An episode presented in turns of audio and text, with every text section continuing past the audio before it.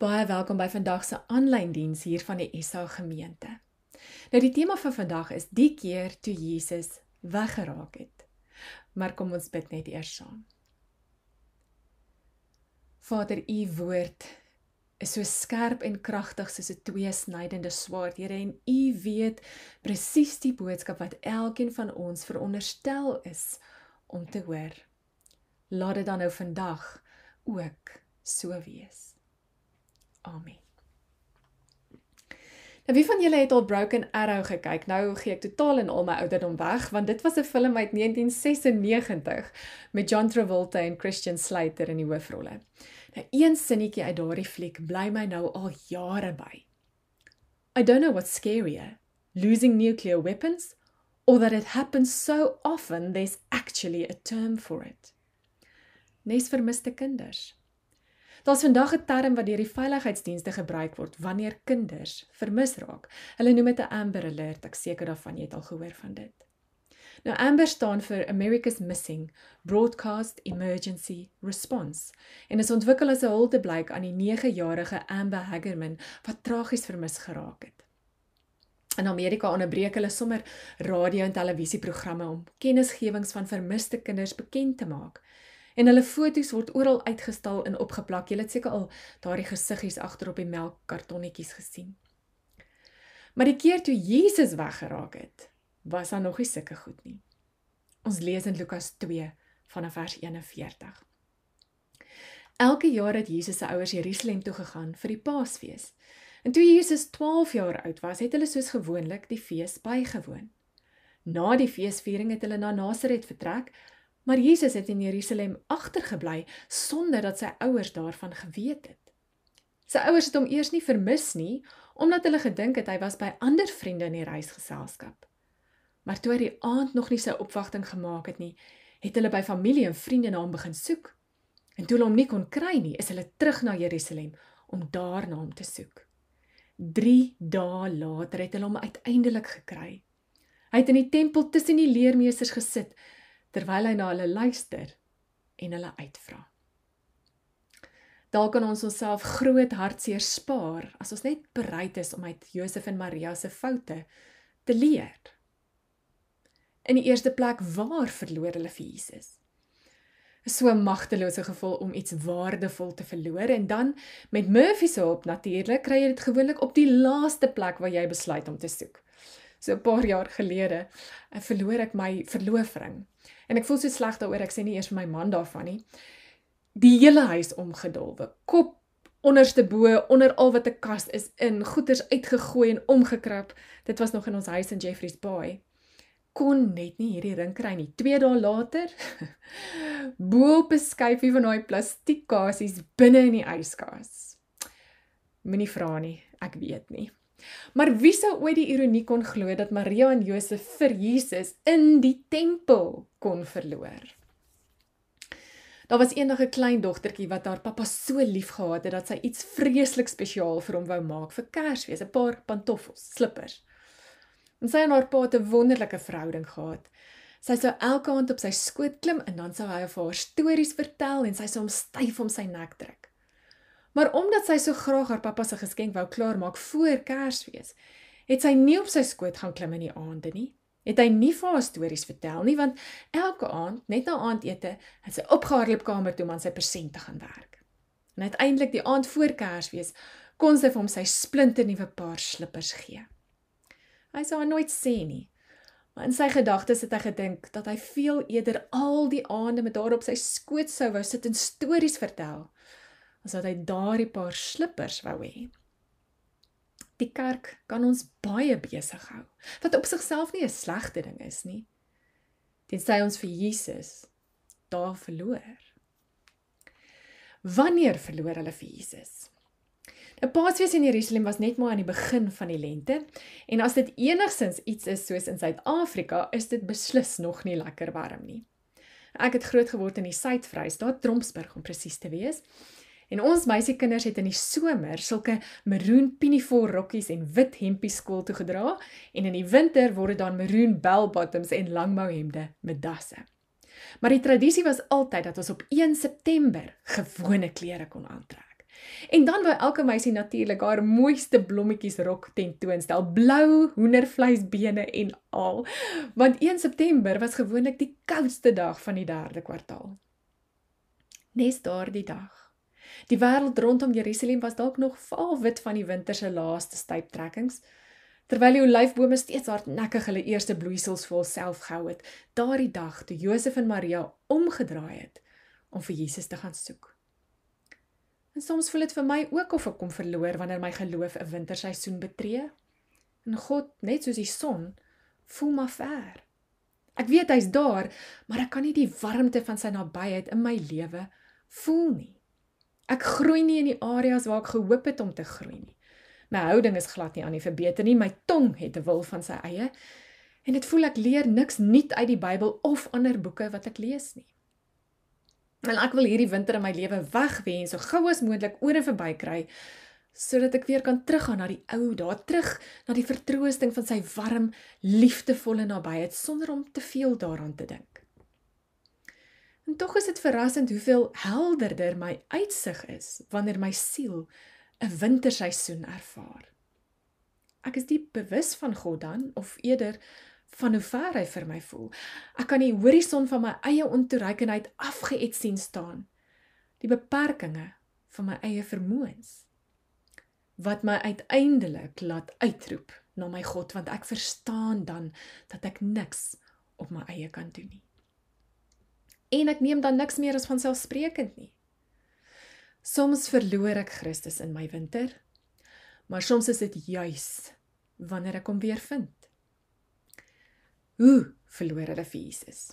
Nou, nêrens uit die skrifgedeelte kry ons die idee dat Josef en Maria om 'n tafel gesit en beplan het hoe om vir 'n paar uur van Jesus ontslae te raak nie. Okay Maria, jy glip gou uit saam met die ander vrouens en kinders, en as Jesus na jou begin soek, dan skederdel ek by die agterdeur uit. Ek dink nie so nie. Ek dink dit was vir hulle 'n verskriklike skok toe hulle op die einde van die dag besef, Jesus is nie by hulle nie. In dieselfde asem glo ek ook nie dat wanneer iemand begin om die Here te volg, hulle pertinent dink, eendag sal ek nie so na aan Jesus wees nie. Eendag sal Jesus nie meer regtig deel van my lewe wees nie. Het gebeur wel dat mense langs die pad 'n doelbewuste besluit kan maak om weg te stap van Jesus en wat hy leer, maar dis daarom nie gewoonlik deel van die plan van die begin af nie. So, wat het dan gebeur? Besig wees het beslis 'n rol gespeel, dink ek. Moes 'n woeste oggend gewees het met Josef wat alles wou regkry vir die lang reis terug huis toe, en Maria wat al die kinders moes bymekaar maak en versorg. Hulle was nie besig met slegte goed of donker goed of verbode goed nie. Hulle was net besig. Inteendeel, hulle besig wees het baie goeie motiewe gehad. Die blote feit dat hulle Jerusalem toe is om Paasfees te herdenk, was tog 'n goeie ding. Maar Josef moes terugkom in sy werkwinkel en dalk het hy 'n paar nuwe kliënte so in die stap opgetel en dit was goed. Maria het na die kinders omgesien en het dit heel moontlik geniet om tyd saam met haar vriendinne deur te bring, en dit is ook goed. Maar in hulle besig wees, laat hulle buite rekening dat hulle met elke tree verder en verder van hulle enigste seun af wegstap. Soos die man wat sterf en by die hekke van die hemel aankom. En natuurlik is Petrus daarom om welkom te heet met die standaard inligting sessie. Nou, so werk het hier. Jy het honderd punte nodig om in die hemel te kom. Jy vertel my van al die goeie dinge wat jy op aarde gedoen het, en sodra jy honderd punte het, is jy in. "O, nou goed dan," sê die man en hy begin. "Ek was vir vyftig jaar met dieselfde vrou getroud. Ek het haar nooit verneek nie, nie eers in my gedagtes nie." "Dis wonderlik," sê Petrus, "daarvoor kry jy drie punte." "Net drie punte? Ok, ek het my hele lewe lang kerk toe gegaan en my tiende gegee en gedien op 'n hele aantal rade en kommissies." "Wonderlik," sê Petrus, "daarvoor kry jy verseker nog 'n punt." "Hæ? Wag, hier's eene. Ek het 'n sopkombuis uit my kerk begin en in 'n sentrum vir haweloses diens gedoen wanneer ek ook al kom." "Fantasties, dis nog twee punte," sê Petrus. "Twee punte," kerm die man. "Op hierdie trant is dit net met die Here se genade dat ek ooit in die hemel sal kom." "Inderdaad," sê Petrus, honderd puntjies vir jou. "Welkom broer, welkom." Ons raak so besig met die lewe en dan sien ons God nie meer raak nie. Hy moet ergens inpas tussen my loopbaan en my sport en skool en vakansies en huiswerk en tuinwerk en wat nog alles. Wat sekerlik een van die redes was waarom Jesus in sy groot alwysheid ons herinner in Matteus ses drie en dertig. Stel God se koninkryk eerste. Doen net daardie dinge wat vir hom belangrik is. En hy sal vir die res sorg. Agteloosheid het dalk 'n rol gespeel. Miskien het Josef en Maria vir Jesus nou in 'n ander lig gesien as toe hy kleiner was. Hy was besig om groot te word en het meer verantwoordelikheid vir homself en sy jonger boeties en sissies geneem. En hulle het hom nog nie van tevore verloor nie. Een jaar gelede het hulle egter baie meer opgelet na hulle seunskind se doen en late. Hulle het te alle tye geweet waar hy was en met wie hy speel. Een jaar gelede sou hulle presies geweet het waar hy was en sou hulle nie maar net aangeneem het dat hy by die ander ouer was nie. Hulle het agterlose geraak. En as ons nou moet eerlik wees, kan so maklik met ons ook gebeur. Wanneer ons agterkom dat Jesus nie meer daar in ons lewens is waar hy was nie, kan dit baie keer ook maar teruggeneem word na agterloosheid. In Openbaring twee vers vier lees ons dat dieselfde tipe van aantuiging teen die kerk in Efese gebring is.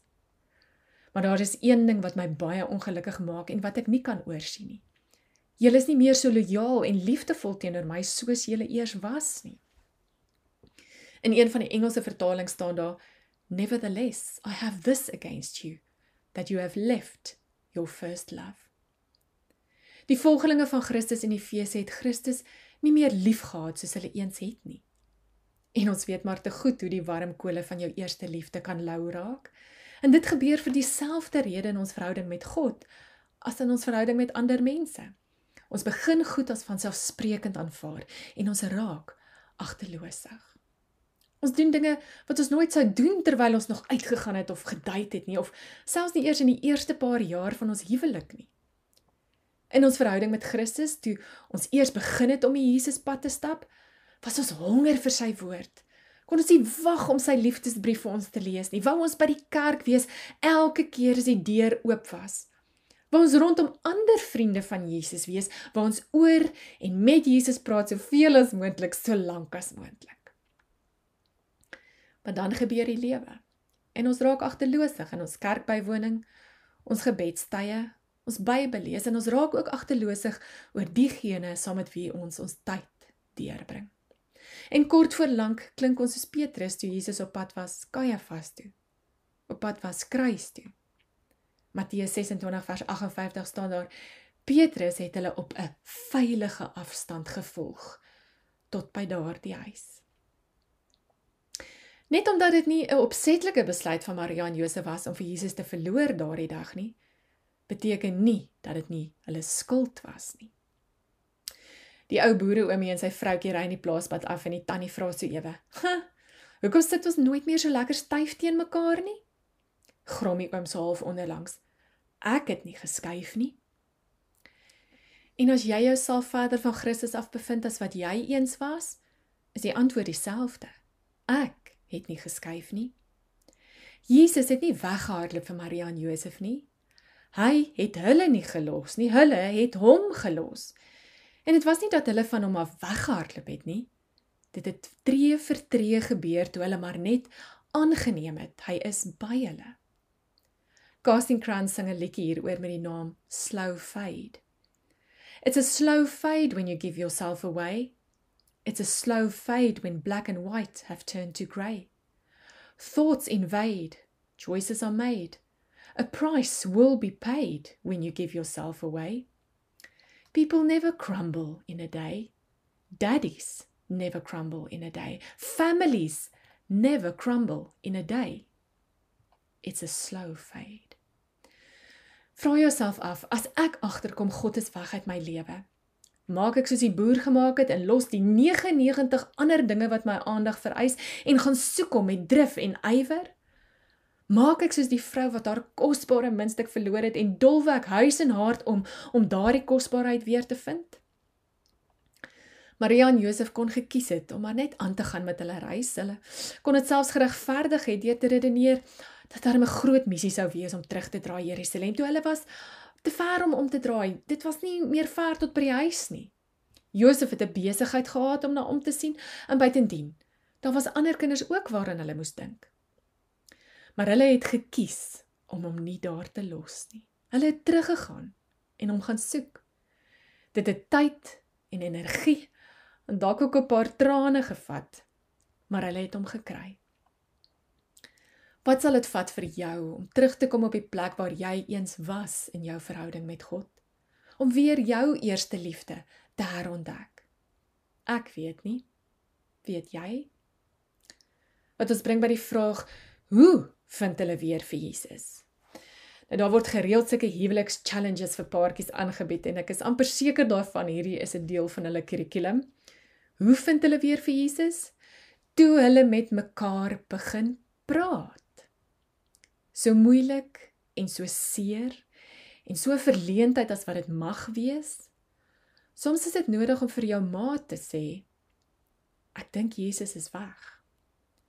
En as jy nie 'n maat het nie, vind 'n vriend en deel jou bekommernis.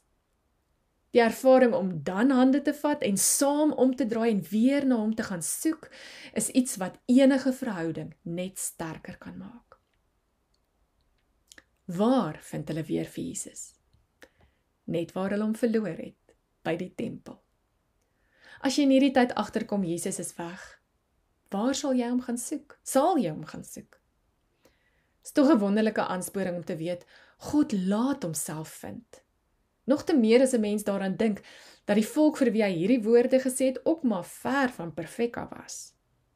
Deuteronomium vier vers vyf-en-twintig, dan sal julle weer na die Here begin verlang, en as julle hom met alles in julle soek, sal julle hom vind. Jeremia vyf-en-twintig vers dertien, as julle met alles in julle na my soek, sal julle by my uitkom. Dit het vir Maria en Josef drie dae geneem voor hulle Jesus weer gekry het. Jare later sou hulle ook vir drie dae wonder of hulle hom ooit weer sou sien. Beide kere moes hulle vreugde om hom weer te kry onuitspreeklik gewees het. In hierdie wêreld waarin ons leef, die wêreld waarin korrupsie en vergryp aan die hand van ons leiers nie snaaks is nie. Die wêreld waarin gerugte van angswekkende droogtes en lewensbedreigende oorstromings in dieselfde nuusbulletin gedek word. Die wêreld waarin oorlogsmoordenaars om 'n tafel kan sit en besluit wie is volgende. In hierdie wêreld kan ons steeds weet, ons God is hier. Hy het nie geskuif nie. En hoe weet ons dit? In die wreedste vergrype aan menselewens in ons eie land speel af teen sommer nog 'n blou-blou lig somtyds. Die middernagtelike aanvalle op ons skuldige mense in die Oekraïne gebeur onder 'n sterrehemel en elke drama speel af teen dieselfde agtergrond, die uitgestrekte hemeldoek. God se herinnering dat daar geen plek op hierdie aarde is wat onder sy oog uit is nie. God het nie geskuif nie. Mag ons almal hierdie hemelvaartstyd weer opnuut vir Jesus vind. Amen. Vader, is so 'n wonderlike troos om te weet dat U nie geskuif het nie. Vader, en ek wil nader aan U kom, help my elke dag. Gee my klein herinneringe en tekens van U teenwoordigheid in my lewe, Here. Ek wil U weer vind. Amen.